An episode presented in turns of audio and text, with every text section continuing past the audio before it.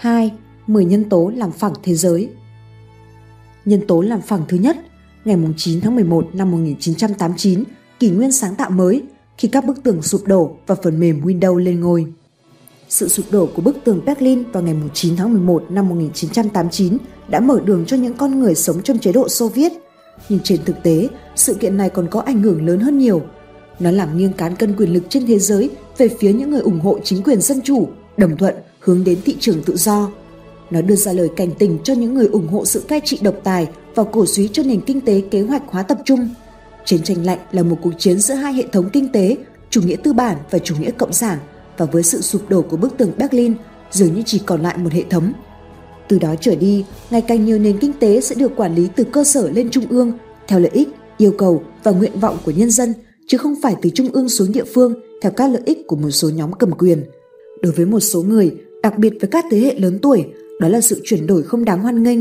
Đối với một số người đã quen với lối sống xã hội chủ nghĩa vất vả, thiếu thốn nhưng an toàn, ở đó việc làm, nhà ở, giáo dục và lương hưu, cho dù soàng xĩnh, tất cả đều được đảm bảo.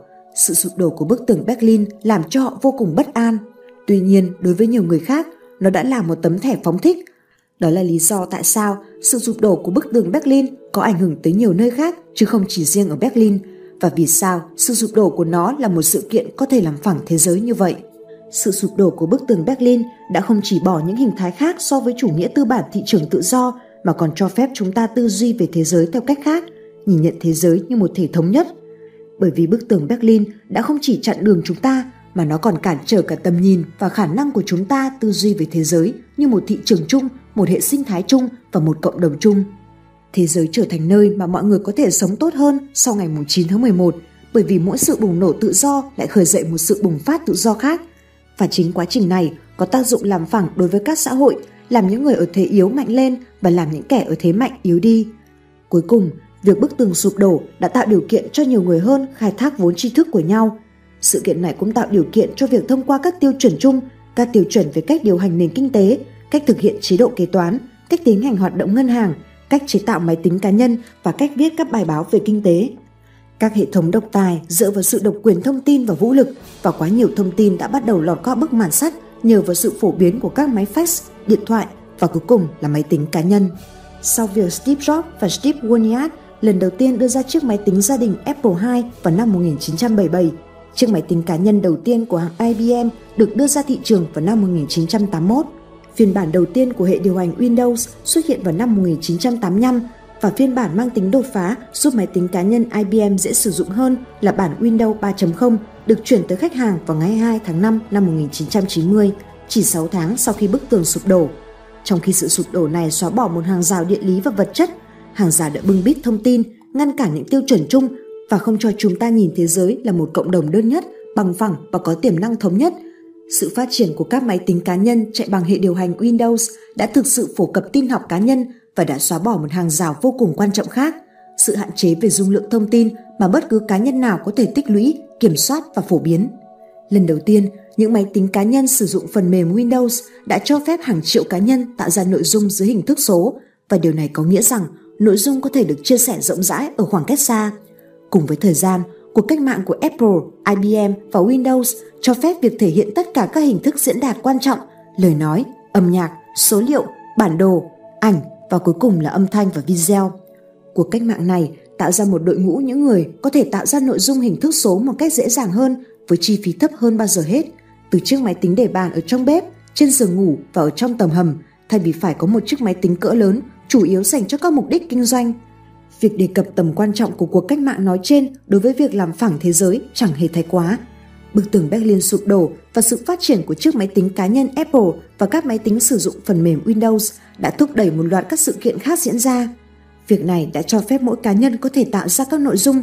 Đây chính là điều vô cùng quan trọng, bởi vì một khi con người có thể tạo ra nội dung của mình dưới hình thức các đơn vị thông tin, bit và byte, họ có thể chia sẻ nội dung với những người khác, và điều này chưa từng xảy ra. Một trong những khẩu hiệu ban đầu của Bill Gates với Microsoft, công ty mà ông là người đồng sáng lập, là công ty có thể cung cấp cho mọi cá nhân các thông tin mà họ có thể sử dụng dễ dàng. Thời đại toàn cầu hóa với phiên bản Windows ba chấm không là của các cá nhân tự toàn cầu hóa chính bản thân họ, và điều này chủ yếu nhờ vào các máy tính cá nhân của Apple và máy tính cá nhân của I B M sử dụng hệ điều hành Windows và các sản phẩm tương tự. Đây là những công cụ giúp các cá nhân có khả năng tạo ra, hình thành và phổ biến thông tin một cách dễ dàng. Và ngày càng có nhiều người kết nối các máy tính cá nhân Apple và các máy tính sử dụng hệ điều hành Windows của họ với hệ thống liên lạc toàn cầu. Và sự kết nối này diễn ra thậm chí nhanh hơn sau năm một nghìn chín trăm tám mươi chín khi bức tường Berlin sụp đổ. Và không có gì có thể ngăn cản việc thể hiện mọi thứ dưới hình thức số, văn bản, âm nhạc, hình ảnh, dữ liệu video và sau đó là sự trao đổi tất cả các thông tin dưới hình thức số. Sự giảm hãm về chính trị đối với các cá nhân đã biến mất cùng với sự sụp đổ của bức tường Berlin và những hạn chế trên thực tế đối với các cá nhân cũng không còn nhờ sự phát triển của các máy tính cá nhân Apple và I B M sử dụng hệ điều hành Windows và kết nối qua modem. Đột nhiên, bước đột phá có tính trùng hợp ngẫu nhiên này đã tạo điều kiện cho các cá nhân trong thế giới phẳng vươn xa cả về phạm vi vì họ có thể thể hiện nội dung sáng tạo dưới nhiều hình thức đa dạng mới và về quy mô vì họ có thể chia sẻ nội dung sáng tạo với rất nhiều người khác. Nhân tố làm phẳng thứ hai, ngày tám tháng chín năm một nghìn chín trăm chín mươi lăm, kỷ nguyên kết nối mới khi mạng, web xuất hiện và Netscape bán cổ phiếu đợt đầu cho công chúng. Vào giữa những năm một nghìn chín trăm chín mươi, thời đại của hệ điều hành Windows chạy trên máy tính cá nhân đã đạt tới trạng thái ổn định tự nhiên. Để thế giới trở nên thực sự được kết nối và thực sự bắt đầu bằng phẳng, cuộc cách mạng cần đạt tới một trình độ hoàn toàn mới. Các chương trình ứng dụng hoàn hảo thúc đẩy giai đoạn này là thư điện tử và trình duyệt Internet. Thư điện tử được phát triển mạnh bởi những địa chỉ web có số lượng khách hàng tăng nhanh chóng. Nhưng chính hai đột phá mới, việc tạo ra mạng toàn cầu cho phép các cá nhân có thể thiết lập các địa chỉ web về thương mại, tin tức và tất cả các hình thức lưu trữ và phổ biến dữ liệu, và việc tạo ra trình duyệt web có thể tìm ra các tài liệu hoặc trang web được lưu trữ tại các địa chỉ web và hiển thị các trang này trên bất cứ màn hình máy tính nào, đã thực sự nắm bắt được trí tưởng tượng và thúc đẩy cuộc cách mạng làm phẳng thế giới tiến về phía trước. Khái niệm về mạng toàn cầu, một hệ thống tạo ra, sắp xếp và liên kết các tài liệu để người ta có thể dễ dàng truy cập qua Internet, được phát triển bởi một nhà khoa học người Anh trong lĩnh vực máy tính tên là Tim Berners-Lee. Berners-Lee chính là người đã góp phần làm phẳng thế giới. Trong khi làm tư vấn cho xê e rờ en, một tổ chức châu Âu về nghiên cứu hạt nhân ở Thụy Sĩ, ông đã tạo ra mạng toàn cầu và đăng tải địa chỉ web đầu tiên vào năm một nghìn chín trăm chín mươi mốt. Đây là một phần của nỗ lực phát triển một mạng máy tính, cho phép các nhà khoa học chia sẻ các nghiên cứu dễ dàng hơn. Điện thoại và modem cho phép thiết lập các kết nối vật lý giữa các máy tính cá nhân trên thế giới. Nhưng tất cả những việc mà modem và đường dây điện thoại làm là kết nối bạn với Internet.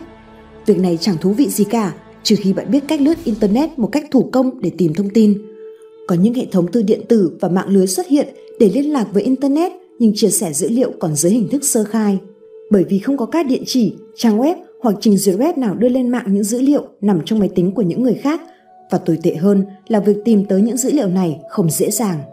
Đột phá đầu tiên khiến Internet trở nên sống động với tư cách là công cụ kết nối và hợp tác, một công cụ mà bất kỳ ai, không chỉ những chuyên viên máy tính có thể sử dụng, là mạng toàn cầu của Berners-Lee. Mặc dù mọi người thường sử dụng các thuật ngữ mạng toàn cầu và Internet, nhưng các thuật ngữ có thể thay thế cho nhau, song hai thuật ngữ này không đồng nhất. Về cơ bản, Internet được tạo ra từ các máy tính và các dây cáp. Internet chuyển các gói thông tin tới bất kỳ nơi nào trên thế giới và thông thường trong thời gian không tới một giây. Vậy mạng toàn cầu là gì? Nó chính là một mô hình ứng dụng gồm các chương trình máy tính, các định dạng tài liệu và các giao thức liên quan hoạt động trên Internet.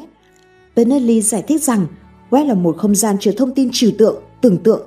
Trên net, bạn tìm thấy các máy tính. Trên web, bạn thấy tài liệu, âm thanh và video thông tin. Trên net, các kết nối được tiến hành bằng những sợi cáp nối trên các máy tính. Trên web, các kết nối là các liên kết siêu văn bản. Web tồn tại nhờ các chương trình liên lạc giữa các máy tính trên net. Web khiến net trở nên hữu ích bởi vì mọi người thực sự quan tâm đến thông tin, chưa cần đề cập tới kiến thức và sự thông thái và không thực sự muốn phải biết về máy tính và cáp nối. Năm một nghìn chín trăm chín mươi mốt, mạng toàn cầu bắt đầu đi vào hoạt động và ngay lập tức tạo ra trật tự và sự rõ ràng, thay thế cho sự hỗn loạn của không gian ảo giữa các máy tính được kết nối. Từ thời điểm này, web và Internet phát triển đồng nhất với tốc độ chóng mặt. Trong vòng năm năm, số lượng người sử dụng Internet tăng vọt từ sáu trăm nghìn lên bốn mươi triệu. Có những giai đoạn, số lượng người sử dụng liên tục tăng gấp đôi chỉ sau năm ba ngày. Việc tạo ra các trình duyệt thương mại dễ cài đặt và sử dụng cũng có tầm quan trọng không kém so với phát minh của Berners-Lee, sự phổ cập Internet và ra đời các trang web. Sau Berners-Lee, các nhà khoa học và viện sĩ khác chế tạo ra một số trình duyệt để lướt web sơ khai này, nhưng trình duyệt thương mại phổ biến rộng rãi đầu tiên và toàn bộ nền văn hóa tìm kiếm thông tin trên web đối với công chúng được tạo ra bởi một công ty nhỏ mới được thành lập ở Mountain View, California, có tên gọi là Netscape. Netscape là một nhân tố làm phẳng to lớn vì một số lý do. Trước hết, trình duyệt Netscape không chỉ làm cho Internet sống động mà còn cho phép mọi người từ đứa bé năm tuổi tới người già chín mươi lăm tuổi có thể sử dụng. Với việc Internet ngày càng trở nên sống động, ngày càng có nhiều người khác nhau muốn làm những công việc khác nhau với web. Do vậy, họ ngày càng muốn máy tính, phần mềm và các mạng viễn thông có thể số hóa dễ dàng văn bản, âm nhạc, dữ liệu, hình ảnh và tải những thứ này qua Internet tới máy tính của bất cứ người nào khác. Nhu cầu này được thỏa mãn bằng một sự kiện mang tính xúc tác khác. Sự xuất hiện của hệ điều hành Windows chín mươi lăm được chuyển tới khách hàng mười lăm ngày sau khi Netscape bán cổ phiếu cho công chúng đợt đầu. Yếu tố cho phép Netscape phát triển mạnh mẽ là sự tồn tại của hàng triệu máy tính cá nhân từ giai đoạn ban đầu, và trong số đó, nhiều máy được trang bị modem. Đây chính là nền tảng mà Netscape có thể dựa vào. Điều mà Netscape làm được là đưa một chương trình tốt, trình duyệt và cơ sở đã được thiết lập của các máy tính cá nhân, biến máy tính cá nhân và khả năng kết nối của chúng trở nên ngày càng hữu ích đối với hàng triệu người.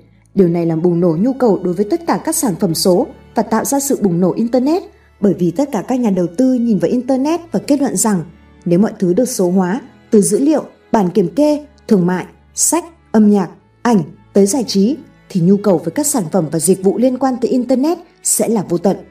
Chính đánh giá này đã dẫn tới bong bóng chứng khoán của các công ty dot com, các công ty kinh doanh trên Internet và việc đầu tư quá mức, ồ ạt về hệ thống cáp quang để truyền tải những thông tin số hóa mới này. Và diễn biến này đã kết nối cả thế giới với nhau và biến Bangalore thành ngoại ô của Boston, mặc dù không có ai thực sự xây dựng kế hoạch như vậy. Nói tóm lại, giai đoạn làm phẳng của Apple, máy tính cá nhân, hệ điều hành Windows là việc tôi tương tác với máy tính và tôi tương tác với mạng, hạn chế trong phạm vi công ty của tôi. Sau đó là giai đoạn Internet, thư điện tử, trình duyệt, và giai đoạn này làm phẳng thế giới hơn một chút.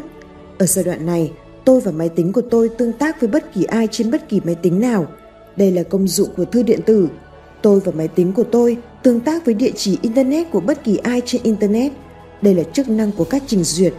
Giai đoạn Apple, máy tính cá nhân, hệ điều hành Windows tạo ra giai đoạn tìm kiếm thông tin với trình duyệt Netscape và thư điện tử. Và cả hai giai đoạn này cho phép mọi người liên lạc và tương tác với những người khác ở bất cứ nơi nào trên thế giới và hơn bao giờ hết. Nhân tố làm phẳng thứ ba, phần mềm xử lý công việc. Tôi gặp Scott Hayden, giám đốc điều hành của Wybrand, một xưởng phim hoạt hình tiên tiến ở San Francisco, chuyên sản xuất phim nhựa và phim hoạt hình cho hãng Disney và các xưởng phim lớn khác, tại một cuộc họp ở thung lũng Silicon vào mùa đông năm hai không không bốn. Hayden mới tôi đến và xem các nhân viên của ông sản xuất một đoạn phim hoạt hình để tôi có thể cảm nhận được thế giới phẳng như thế nào, và tôi đã cảm nhận được điều đó. Loạt phim mà họ đang sản xuất khi tôi có mặt là theo đơn đặt hàng của kênh Disney Channel. Đây là buổi công diễn được thực hiện bởi một chuỗi cung trên toàn thế giới. Hayden giải thích, buổi ghi hình được đặt ở gần họa sĩ, thường là ở New York hoặc Los Angeles. Phần thiết kế và đạo diễn được thực hiện ở San Francisco. Các nhà biên kịch kết nối máy tính từ nhà riêng Florida, London, New York, Chicago, Los Angeles và San Francisco. Và việc tạo hình hành động cho các nhân vật được thực hiện ở Bangalore với quá trình biên tập tại San Francisco. Vì hoạt động kinh doanh của chúng tôi có tám đội ở Bangalore làm việc song song với tám nhà biên kịch khác nhau. Sự hiệu quả này cho phép chúng tôi ký hợp đồng với năm mươi ngôi sao cho hai mươi sáu tập phim. Các buổi ghi hình, viết lời thoại, tạo hình hành động cho phép chúng tôi ghi hình một nghệ sĩ cho một buổi trình diễn trong thời gian chưa tới nửa ngày, bao gồm cả quay cảnh phim và viết lại kịch bản. Chúng tôi ghi hình hai diễn viên mỗi tuần. Về mặt kỹ thuật, chúng tôi thực hiện các công việc này qua Internet. Để đạt tới mức độ này, cần phải có sáng tạo phần mềm mới dựa trên nền tảng của các sáng tạo trước đó. Đây là cách mà cuộc cách mạng về xử lý công việc phát triển. Khi các bức tường sụp đổ và khi máy tính cá nhân và khả năng trình duyệt của Netscape cho phép mọi người lần đầu tiên kết nối với những người khác, chẳng bao lâu, tất cả những người này muốn tìm kiếm và gửi thư điện tử, tin nhắn gửi đi và được nhận ngay, ảnh và âm nhạc qua hệ thống Internet. Họ còn muốn sáng tạo ra, thiết kế, mua bán các thứ, theo dõi hàng tồn kho, xử lý thuế của người khác và đọc phim chụp X-quang từ khoảng cách nửa vòng trái đất. Và họ muốn có thể làm được những điều này từ mọi nơi và từ bất cứ máy tính nào một cách thông suốt. Đột phá lớn đầu tiên trong việc xử lý công việc chính là sự kết hợp giữa máy tính cá nhân và email, thư điện tử. Các máy tính cá nhân sử dụng hệ điều hành Windows cho phép tất cả mọi người trong văn phòng tạo ra và kiểm soát nội dung số, văn bản, dữ liệu, hình ảnh một cách dễ dàng trên máy tính để bàn. Đây là một bước nhảy vọt so với việc sử dụng giấy và máy chữ. Bạn có thể làm việc năng suất hơn nhờ truyền tải dễ dàng nội dung đã được số hóa trong công ty từ phòng này tới phòng kia. Ngành công nghiệp phần mềm đã thực hiện bước đi đầu tiên là tạo ra và phổ cập giao thức truyền thư đơn giản, cho phép việc trao đổi các thông điệp thư điện tử giữa các hệ thống máy tính khác nhau. Vì vậy, bạn có thể gửi thư điện tử cho người khác mà không cần phải lo lắng về việc họ sử dụng phần cứng hoặc dịch vụ thư điện tử nào. Vậy là đột nhiên, thế giới có một người đưa thư điện tử chuyển thư tới mọi nơi nhanh chóng với giá rẻ, bất kể trời mưa hay bão tuyết. Các tiêu chuẩn của những tiêu chuẩn hàng đầu. Một khi tất cả mọi người có thể kết nối với những người khác, họ sẽ quan tâm tới việc gia tăng giá trị thực, và điều này dẫn tới việc có những ứng dụng phần mềm hữu dụng và thuận tiện nhất để tăng cường cộng tác, cải tiến và sáng tạo. Ngày càng có nhiều tiêu chuẩn được công nhận, công việc thực sự lưu thông dễ dàng khi bạn không chỉ có tiêu chuẩn cho các đường ống cơ bản, để cho bất kỳ ai cũng có thể gửi bất cứ tài liệu, hình ảnh hoặc dữ liệu tới bất kỳ một máy tính nào với bất cứ phần mềm nào, mà cả khi bạn tiến tới tiêu chuẩn hóa các nội dung mà đường ống đang truyền tải, đó là các tài liệu hoặc quá trình kinh doanh. Vì vậy, chúng ta không chỉ mã hóa các tài liệu và các ứng dụng phần mềm một cách tiêu chuẩn hóa, giống như tài liệu văn bản hoặc một trang web có thể được bất cứ ai khác đọc trên máy tính của anh ta hoặc cô ta hoặc máy tính của bất kỳ ai. Chúng ta cũng đang tiêu chuẩn hóa quá trình kinh doanh mà những tài liệu này đại diện. Chúng ta đã và đang chứng kiến các tiêu chuẩn xuất hiện liên quan tới cách thức trả tổng số tiền lương cho nhân viên, thanh toán thương mại điện tử, phân loại rủi ro, cách thức truyền và biên tập dưới dạng số hình ảnh và âm nhạc. Nhân tố làm phẳng thứ tư, tải lên mạng, tăng cường sức mạnh của các cộng đồng. Những người say mê tin học trong các phòng thư này đang quyết định họ sẽ sử dụng phần mềm nào và phần mềm nào bạn sẽ đang sử dụng, bởi vì cộng đồng của những người say mê tin học đang cộng tác với nhau để thiết kế phần mềm mới và sau đó tải lên mạng cho thế giới sử dụng. Đây được gọi là phần mềm do cộng đồng phát triển. Nhưng nhờ vào hệ thống thế giới phẳng, ngày càng có nhiều người say mê tin học trên mạng đề nghị cung cấp các thông tin và ý kiến của riêng họ, và vì thế họ bỏ qua vai trò trung gian của báo chí. Đây được gọi là blogging, việc thường xuyên cập nhật thông tin lên mạng tại một địa chỉ web và tạo các liên kết link với các địa chỉ khác. Một cộng đồng những người say mê tin học trong thư viện đang viết các đề mục bách khoa toàn thư của riêng họ, sau đó tải lên trên mạng để thế giới sử dụng và bỏ qua vai trò của các sách bách khoa toàn thư truyền thống và thậm chí là cả bách khoa toàn thư số như Encarta. Đó chính là bách khoa toàn thư Wikipedia, và những người say mê tin học này đang gia tăng việc cung cấp các bài hát, bằng hình, thơ, nhạc rap và bài bình luận của chính họ cho các bạn, tôi và cả thế giới, bỏ qua vai trò của các nhà cung cấp nội dung truyền thống và các cửa hàng băng đĩa. Đây được gọi là việc phát các file âm thanh và hình ảnh qua mạng. Đây là những hình thức tải lên mạng khác nhau. Sự hình thành hệ thống thế giới phẳng không chỉ cho phép có nhiều người hơn trở thành các tác giả của nội dung số và cộng tác với nhau về các nội dung này. Hệ thống thế giới phẳng cũng cho phép mọi người tải các nội dung này lên mạng và toàn cầu hóa chúng với tư cách cá nhân hoặc thông qua một cộng đồng, mà không phải trải qua sự kiểm duyệt của bất cứ tổ chức nào hoặc thể chế mang tính cấp bậc nào. Rõ ràng, tải lên mạng đang trở thành một trong những hình thức cộng tác mang tính cách mạng nhất trong thế giới phẳng. Hơn bao giờ hết, tất cả chúng ta có thể trở thành nhà sản xuất chứ không đơn thuần là người tiêu dùng. Nhờ vào khả năng tải lên mạng xuất hiện với tư cách là kết quả trực tiếp của hệ thống thế giới phẳng, giờ đây bạn có thể sản xuất ra những sản phẩm thực sự phức tạp với tư cách cá nhân hoặc là một thành viên của cộng đồng, với ít cấp bậc và chi phí thấp hơn nhiều so với trước đây. Có ba hình thức tải lên mạng chủ yếu: phong trào phần mềm do cộng đồng phát triển, Wikipedia và blogging. Nhân tố làm phẳng thứ năm, thuê làm bên ngoài i hai ca. Sự kiện i hai ca là hậu quả của thực tế là các máy tính được chế tạo bao gồm một đồng hồ bên trong. Để tiết kiệm bộ nhớ, các đồng hồ này chỉ hiển thị ngày tháng với sáu chữ số, hai số cho ngày, hai số cho tháng và hai số cho năm. Điều này có nghĩa là những con số này chỉ có thể hiển thị cao nhất là ngày ba mươi mốt tháng mười hai năm một nghìn chín trăm chín mươi chín. Vì vậy, tới ngày mùng một tháng một năm hai nghìn, nhiều máy tính cũ sẽ không ghi là ngày mùng một tháng một năm hai nghìn mà là ngày mùng một tháng một năm không không và cho rằng đó là năm một nghìn chín trăm. Điều này có nghĩa là một số lượng khổng lồ các máy tính đang sử dụng, các máy tính thế hệ mới hơn được trang bị các đồng hồ tốt hơn, cần phải được điều chỉnh đồng hồ bên trong và các hệ thống liên quan. Nếu không, người ta lo ngại rằng các máy tính sẽ tắt và tạo ra một cuộc khủng hoảng toàn cầu. Trước thực tế là có rất nhiều hệ thống quản lý khác nhau, từ kiểm soát nước tới không lưu, được vi tính hóa. Việc điều chỉnh máy tính này là một công việc to lớn và buồn tẻ. Ai trên thế giới có đủ các kỹ sư phần mềm để hoàn thành công việc này?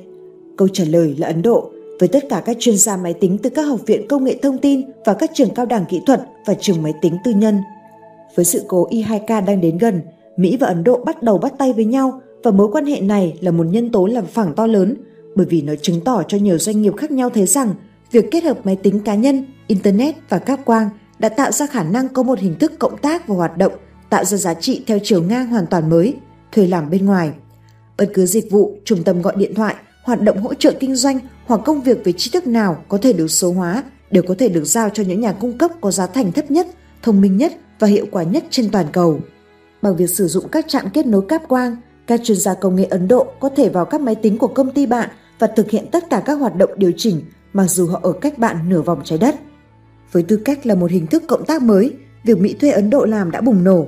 Chỉ với việc lắp một đường cáp quang từ một trạm ở Bangalore tới máy tính chính của công ty tôi, tôi có thể giao cho các hãng công nghệ thông tin của Ấn Độ quản lý các ứng dụng máy tính chính và thương mại điện tử của mình.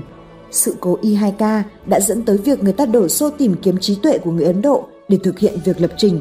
Các công ty Ấn Độ có chất lượng tốt và giá rẻ, nhưng giá cả không phải là yếu tố quan trọng nhất đối với các khách hàng, mà việc hoàn thành công việc mới là điều quan trọng nhất. Và Ấn Độ là nơi duy nhất có đủ số lượng công nhân làm công việc lập trình. Sau đó, việc phát triển mạnh mẽ của các công ty kinh doanh trên mạng diễn ra ngay sau sự cố i hai ca, và Ấn Độ là một trong số ít nơi mà bạn có thể tìm thấy rất nhiều kỹ sư nói tiếng Anh với bất kỳ mức giá nào, bởi vì tất cả những kỹ sư tương tự ở Mỹ đã bị các công ty thương mại điện tử tuyển dụng. i hai ca phải được coi là ngày quốc khánh của Ấn Độ, bởi vì nó cho thấy khả năng của Ấn Độ cộng tác với các công ty phương Tây nhờ vào sự phụ thuộc lẫn nhau do các mạng cáp quang tạo ra, và các mạng này đã thực sự tăng cường sự phụ thuộc lẫn nhau và hơn bao giờ hết cho phép người Ấn Độ thực sự có một quyền tự do lựa chọn cách thức, đối tác và nơi họ làm việc.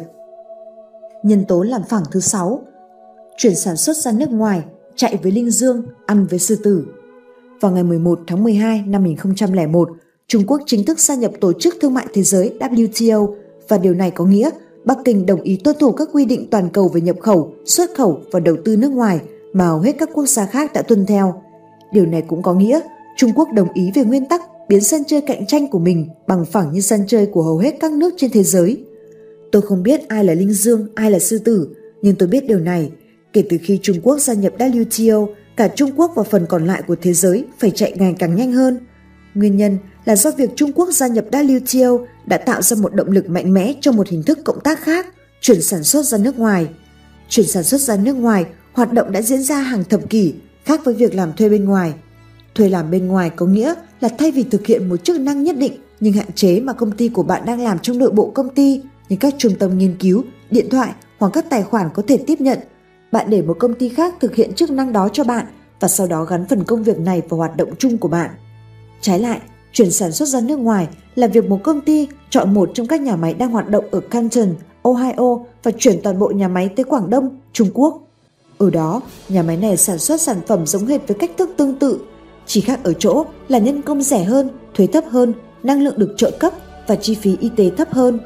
Giống như sự cố i hai ca đã đưa Ấn Độ và thế giới tới một trình độ hoàn toàn mới về thuê làm bên ngoài, việc Trung Quốc gia nhập W T O đã đưa Bắc Kinh và thế giới tới một trình độ hoàn toàn mới về chuyển sản xuất ra nước ngoài, với việc ngày càng có nhiều công ty chuyển sản xuất ra nước ngoài và gắn hoạt động này với chuỗi cung toàn cầu của mình. Với việc gia nhập W T O vào năm hai nghìn không trăm lẻ một, Trung Quốc đưa ra đảm bảo với các công ty nước ngoài rằng nếu họ chuyển các nhà máy tới Trung Quốc, họ sẽ được bảo hộ bởi luật pháp quốc tế và các thực tiễn kinh doanh chuẩn mực. Điều này giúp Trung Quốc tăng đáng kể sức hấp dẫn như một công xưởng sản xuất. Theo quy định của W T O, Bắc Kinh đồng ý với một khoảng thời gian để thực hiện từng bước, đối xử với các cá nhân hoặc công ty nước ngoài bình đẳng như đối với công dân Trung Quốc về các quyền và nghĩa vụ kinh tế theo luật pháp của Trung Quốc. Điều này có nghĩa là các công ty nước ngoài có thể bán bất cứ sản phẩm nào ở bất cứ nơi đâu trên lãnh thổ Trung Quốc. Trung Quốc cũng chấp nhận phán xử quốc tế trong trường hợp xảy ra tranh chấp thương mại với một nước khác hoặc một công ty nước ngoài. Đồng thời, các quan chức chính phủ đã trở nên thân thiện với người tiêu dùng, các thủ tục đầu tư được đơn giản hóa và các địa chỉ web được phổ biến ở các bộ ngành khác nhau nhằm giúp người nước ngoài nắm bắt các quy định kinh doanh của Trung Quốc. Hầu hết các công ty chuyển các nhà máy sang nước ngoài không phải vì giá lao động rẻ. Họ có động cơ khác là tiếp cận thị trường nước ngoài mà không phải lo về các rào cản thương mại để đạt được thị phần chi phối, đặc biệt tại thị trường khổng lồ như Trung Quốc. Bằng cách tận dụng ưu thế của thế giới phẳng để thúc đẩy cộng tác giữa các nhà máy trong nước và hải ngoại, giữa các công nhân Mỹ lương cao, kỹ năng cao và có thể tiếp cận thị trường Mỹ với các công nhân Trung Quốc lương thấp và có khả năng tiếp cận thị trường Trung Quốc. Nhân tố làm phẳng thứ bảy, chuỗi cung, thưởng thức món sushi tại bang Arkansas. Mãi đến khi thăm trụ sở của Walmart tại thành phố Mountain View, bang Arkansas, tôi mới được chứng kiến một chuỗi cung hoạt động ra sao. Ngay khi bạn nhặt một món hàng trên giá hàng tại một cửa hiệu Walmart và đặt nó lên quầy kiểm tra, thì tại nơi nào đó trên thế giới, người ta cũng lại bắt đầu sản xuất thêm một món hàng tương tự. Bạn có thể gọi đó là bản giao hưởng của Walmart, một chuỗi hoạt động liên tục không có điểm dừng. Bản giao hưởng này được chơi liên tục hai mươi tư giờ trong ngày, bảy ngày trong tuần và ba trăm sáu mươi lăm ngày trong năm, gồm các khâu phân loại, đóng gói, giao hàng, mua, chế tạo, tái đặt hàng, phân phối, giao hàng rồi đóng gói. Việc Walmart có thể chơi bản giao hưởng này trên phạm vi toàn cầu, nghĩa là chuyển hai phẩy ba tỷ kiện hàng mỗi năm qua chuỗi cung rồi vào các cửa hiệu của mình, khiến công ty trở thành ví dụ tiêu biểu nhất của yếu tố làm phẳng kế tiếp mà tôi muốn nói đến, đó là việc tạo chuỗi cung. Chuỗi cung là một phương pháp cộng tác theo chiều ngang giữa các nhà cung cấp, người bán lẻ và khách hàng nhằm tạo ra giá trị. Chuỗi cung vừa được trợ lực bởi sự làm phẳng của thế giới, đồng thời vừa là một yếu tố làm phẳng. Bởi lẽ chuỗi cung càng phát triển và phổ cập thì các công ty càng phải tuân thủ các tiêu chuẩn chung giữa chúng với nhau để mỗi khâu trong các chuỗi cung đều có thể kết nối với nhau. Chuỗi cung càng xóa bỏ thêm các điểm ma sát tại các biên giới quốc gia thì các công ty càng cộng tác với nhau một cách hiệu quả hơn, khiến quá trình cộng tác toàn cầu càng được thúc đẩy mạnh mẽ hơn. Để hiểu rõ tầm quan trọng của chuỗi cung như một nguồn lợi thế so sánh và lợi nhuận trong thế giới phẳng, ta cần suy nghĩ một thực tế. Walmart là một công ty lớn nhất thế giới, song nó chẳng sản xuất ra một sản phẩm nào cả. Tất cả những gì công ty làm là đưa ra một chuỗi cung siêu hiệu quả. Khi thế giới trở nên phẳng, công ty của bạn vừa có khả năng vừa có nhu cầu tìm mua những sản phẩm tốt nhất với giá thành thấp nhất ở bất cứ nơi nào có thể. Nếu bạn không làm được điều đó thì đối thủ của bạn sẽ làm thay bạn. Do đó, các chuỗi cung toàn cầu thu hút những sản phẩm từ khắp nơi trên thế giới có vai trò rất quan trọng đối với các nhà kinh doanh lẫn nhà sản xuất. Đó là mặt tích cực của nó. Còn mặt tiêu cực, đó chính là việc vận hành hệ thống chuỗi cung này khó hơn ta tưởng rất nhiều và đòi hỏi phải liên tục sáng tạo và điều chỉnh. Có hai thách thức cơ bản đối với việc xây dựng chuỗi cung toàn cầu trong một thế giới phẳng. Một là sự tối ưu hóa toàn cầu. Điều này có nghĩa là việc bạn mua được sản phẩm rẻ hơn tại một nơi nào đó không quan trọng. Điều quan trọng là làm sao để tổng chi phí phân phối các sản phẩm đó từ khắp nơi trên thế giới đến với các nhà máy hay cửa hàng bán lẻ phải thật nhanh chóng với giá thành phải thật thấp và dĩ nhiên phải thấp hơn so với chi phí của đối thủ của bạn. Thách thức thứ hai là phải điều hòa giữa yếu tố cung dễ bị ngắt quãng với yếu tố cầu khó tiên đoán. Các công ty cũng đã thử áp dụng rất nhiều biện pháp để đối phó với những thách thức này. Đây là lĩnh vực mà Walmart đang đi tiên phong. Bạn nắm bắt được thông tin từ các cửa hàng về thị hiếu mua sắm của khách hàng nhanh bao nhiêu thì bạn chuyển thông tin ấy lại cho các nhà sản xuất và thiết kế nhanh bấy nhiêu. Nếu là người tiêu thụ, chúng ta sẽ rất thích các chuỗi cung bởi chúng đem lại cho ta đủ loại hàng hóa từ giày chơi quần vợt cho tới máy tính xách tay với giá ngày càng hạ và được sản xuất ngày càng phù hợp với yêu cầu của ta. Đó là cách khiến Walmart trở thành công ty bán lẻ lớn nhất trên thế giới. Song nếu là công nhân, chúng ta sẽ có thái độ thờ ơ, thậm chí là thù ghét những chuỗi cung này bởi chúng khiến ta ngày càng phải chịu nhiều áp lực cạnh tranh và buộc công ty của chúng ta phải cắt giảm chi phí và đôi khi cả lương bổng của ta nữa. Đó là lý do vì sao Walmart trở thành công ty gây tranh cãi nhiều nhất trên thế giới. Không có công ty bán lẻ nào có khả năng nâng cao hiệu quả của chuỗi cung và qua đó làm phẳng thế giới giỏi như Walmart. Song cũng không có công ty nào tiêu biểu cho những căng thẳng mà chuỗi cung tạo ra giữa người tiêu dùng và công nhân như Walmart. Nhân tố làm phẳng thứ tám, thuê bên ngoài làm. Anh chàng trong chiếc quần cộc màu nâu nực cười đang thực sự làm gì? Không có gì thú vị và bất ngờ hơn việc kéo được bức màn che của U P S, dịch vụ bưu phẩm liên hiệp. Vâng, đó là cụm từ chỉ những người diện quần cộc màu nâu mặc ở nhà và lái những chiếc xe tải nâu xấu xí. Tôi đã bừng tỉnh khi nhận ra rằng chính U P S già nua xấu xí ấy lại là một nhân tố mạnh mẽ làm phẳng thế giới. Tôi hiểu ra rằng U P S không chỉ chuyển phát các gói hàng, hãng đã làm đồng bộ hóa chuỗi cung toàn cầu cho các công ty, bất kể lớn hay nhỏ. Nếu bạn sở hữu một chiếc máy tính xách tay hiệu Toshiba trong thời hạn bảo hành và chẳng may bị hỏng, bạn sẽ gọi Toshiba để sửa. Toshiba sẽ yêu cầu bạn mang đến nhà kho của U P S để công ty này vận chuyển đến Toshiba, sau đó máy tính được sửa và chuyển lại cho bạn. Nhưng ở đây, có một điều họ không nói với bạn. U P S chẳng hề chuyển chiếc máy tính Toshiba của bạn đi đâu cả.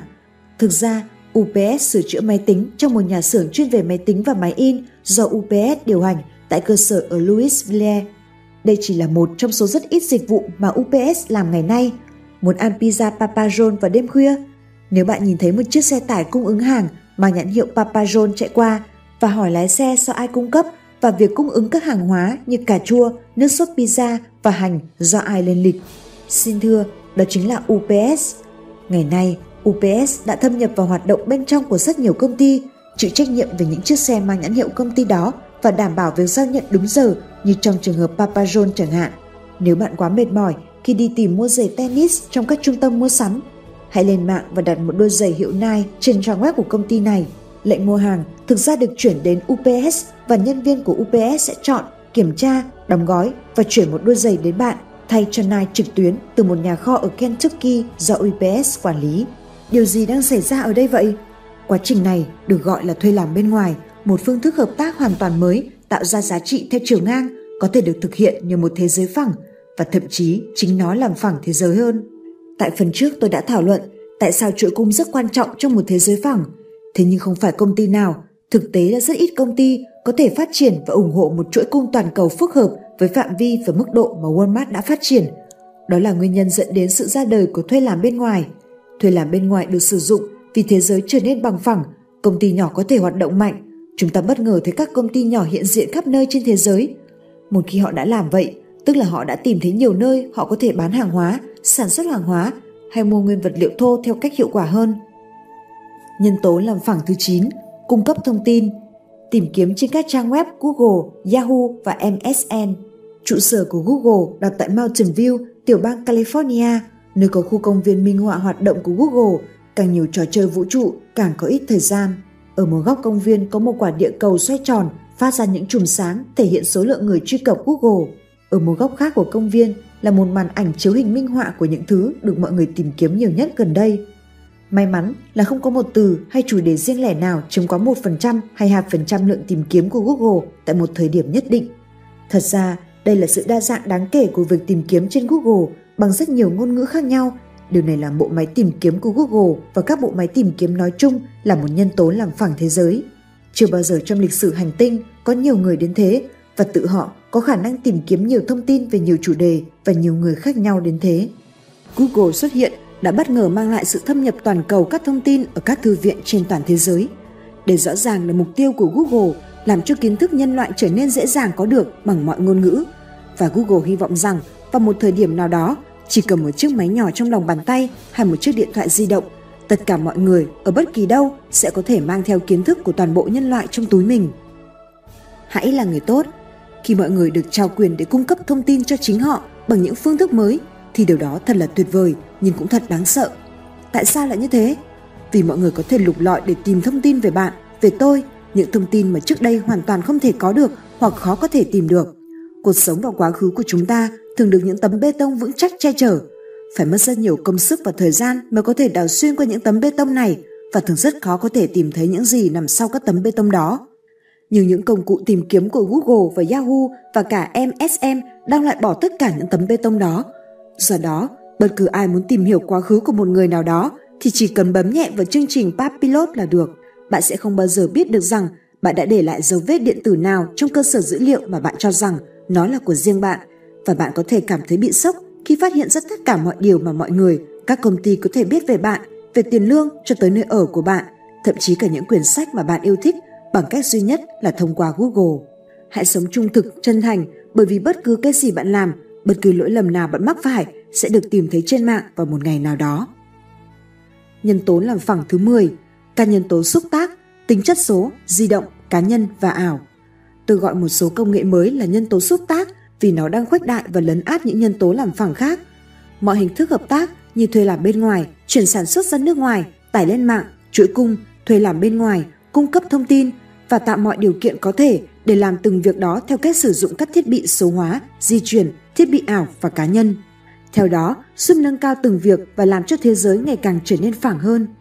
Số nghĩa là nhờ cuộc cách mạng vi tính, phần mềm Windows rồi trình duyệt, tất cả các quy trình và nội dung tương tự, mọi thứ từ hình ảnh cho tới giải trí, truyền thông, xử lý văn bản, thiết kế kiến trúc cho tới cả việc quản lý hệ thống tưới nước trong vườn đều được số hóa và do đó có thể được điều chỉnh, điều khiển và chuyển đi qua máy tính, mạng Internet, vệ tinh hoặc đường cáp quang. Ảo là nói tới quá trình điều chỉnh, điều khiển và chuyển đi những nội dung được số hóa ở tốc độ cao và dễ dàng để bạn không bao giờ phải nghĩ về nó nhờ có những đường ống số, những giao thức và tiêu chuẩn quan trọng đã được cài đặt. Di chuyển là nói đến việc nhờ có công nghệ không dây, tất cả những điều này có thể được thực hiện từ bất cứ đâu, bởi bất cứ ai, thông qua bất cứ thiết bị nào và có thể mang đi bất cứ đâu. Và cá nhân có nghĩa là việc đó có thể do chính bạn thực hiện, phục vụ cho chính bạn và trên thiết bị của bạn. một thế giới phẳng sẽ có hình thù như thế nào khi mà bạn mang tất cả những hình thức hợp tác đó và kết hợp nó theo cách này. Việc số hóa và lưu trữ tất cả các nghiên cứu của trường đại học Hopkins trong thời gian gần đây đã giúp cho Brady tìm kiếm thông tin ngay lập tức mà không cần phải suy nghĩ gì cả. Những tiến bộ trong công nghệ không dây giúp ông thực hiện việc tìm kiếm từ bất cứ nơi nào với bất cứ thiết bị nào. Và chiếc máy tính xách tay cá nhân đã cho phép tự ông thực hiện việc tìm kiếm đó do chính ông và chỉ phục vụ cho ông. Vậy những nhân tố xúc tác nào đã làm cho mọi thứ như vậy có thể được thực hiện? Nhân tố xúc tác đầu tiên liên quan tới tin học. Một cách đơn giản để nghĩ về tin học ở bất cứ mức độ nào, đó là nó được cấu thành bởi ba thành phần: khả năng tính toán, khả năng lưu trữ và khả năng cung cấp đầu ra và đầu vào. Tốc độ mà thông tin được truyền ra khỏi máy tính và được truyền vào máy tính, những bộ phận lưu giữ thông tin. Và tất cả những thành phần này đã tăng đều đặn từ thời những chiếc máy tính đồ sộ ban đầu. Quá trình củng cố lẫn nhau cấu thành một nhân tố xúc tác rất quan trọng. Chính vì điều đó mà cứ năm này qua năm khác, chúng ta có thể số hóa, điều chỉnh, nén và truyền tải nhiều từ, âm nhạc, dữ liệu và giải trí hơn so với trước kia. Nhân tố xúc tác thứ hai chính là những đột phá trong công nghệ chia sẻ tài liệu. Chia sẻ tài liệu thông qua hình thức đồng đẳng cho phép những người sử dụng máy tính có thể chia sẻ các bài hát, video và những loại tài liệu khác với một máy khác trên mạng. Hệ thống mạng đồng đẳng xuất hiện trước công chúng với Napster, cho phép hai người bất kỳ chia sẻ các bài hát được lưu giữ trên máy tính của họ. Nhân tố xúc tác thứ ba mang lại bước đột phá trong việc gọi điện qua mạng. Việc hợp tác qua các dữ liệu được số hóa này thậm chí còn rẻ và tiện lợi hơn nữa nếu sử dụng một công nghệ đang phát triển rất mạnh, đàm thoại qua cổng dịch vụ Internet. Việc này cho phép bạn thực hiện các cuộc gọi qua Internet bằng cách chuyển các tín hiệu âm thanh thành tín hiệu số để gửi đến các mạng Internet, và sau đó các tín hiệu này lại chuyển ngược lại thành tín hiệu âm thanh. Đàm thoại qua cổng dịch vụ Internet cho phép bất kỳ ai đăng ký sử dụng dịch vụ này nhờ số điện thoại tại công ty hay một tổng đài riêng nhận, không hạn chế các cuộc gọi đường dài hoặc nội hạt thông qua Internet bằng máy tính cá nhân, máy tính xách tay hay một chiếc microphone đính kèm. Nhân tố xúc tác thứ tư là đàm thoại qua video đang vươn lên một tầm mới. Nhân tố xúc tác thứ năm là những tiến bộ mới đây của đồ họa máy tính, chủ yếu như những tiến bộ trong trò chơi máy tính. Việc này đang tăng cường phối hợp với video và máy tính nói chung bằng cách tạo ra các hình ảnh rõ nét hơn và nhiều cách minh họa và xử lý các hình ảnh đó trên màn hình. Nhân tố xúc tác thứ sáu và có thể là yếu tố quan trọng nhất, thực ra là một nhóm các nhân tố xúc tác gồm có các công nghệ và thiết bị không dây mới. Đây là các chất siêu xúc tác làm cho chúng ta và các loại hình cộng tác trở nên di động. Do đó, chúng ta có thể điều khiển, chia sẻ và tạo dựng nội dung số từ bất cứ đâu với bất cứ ai.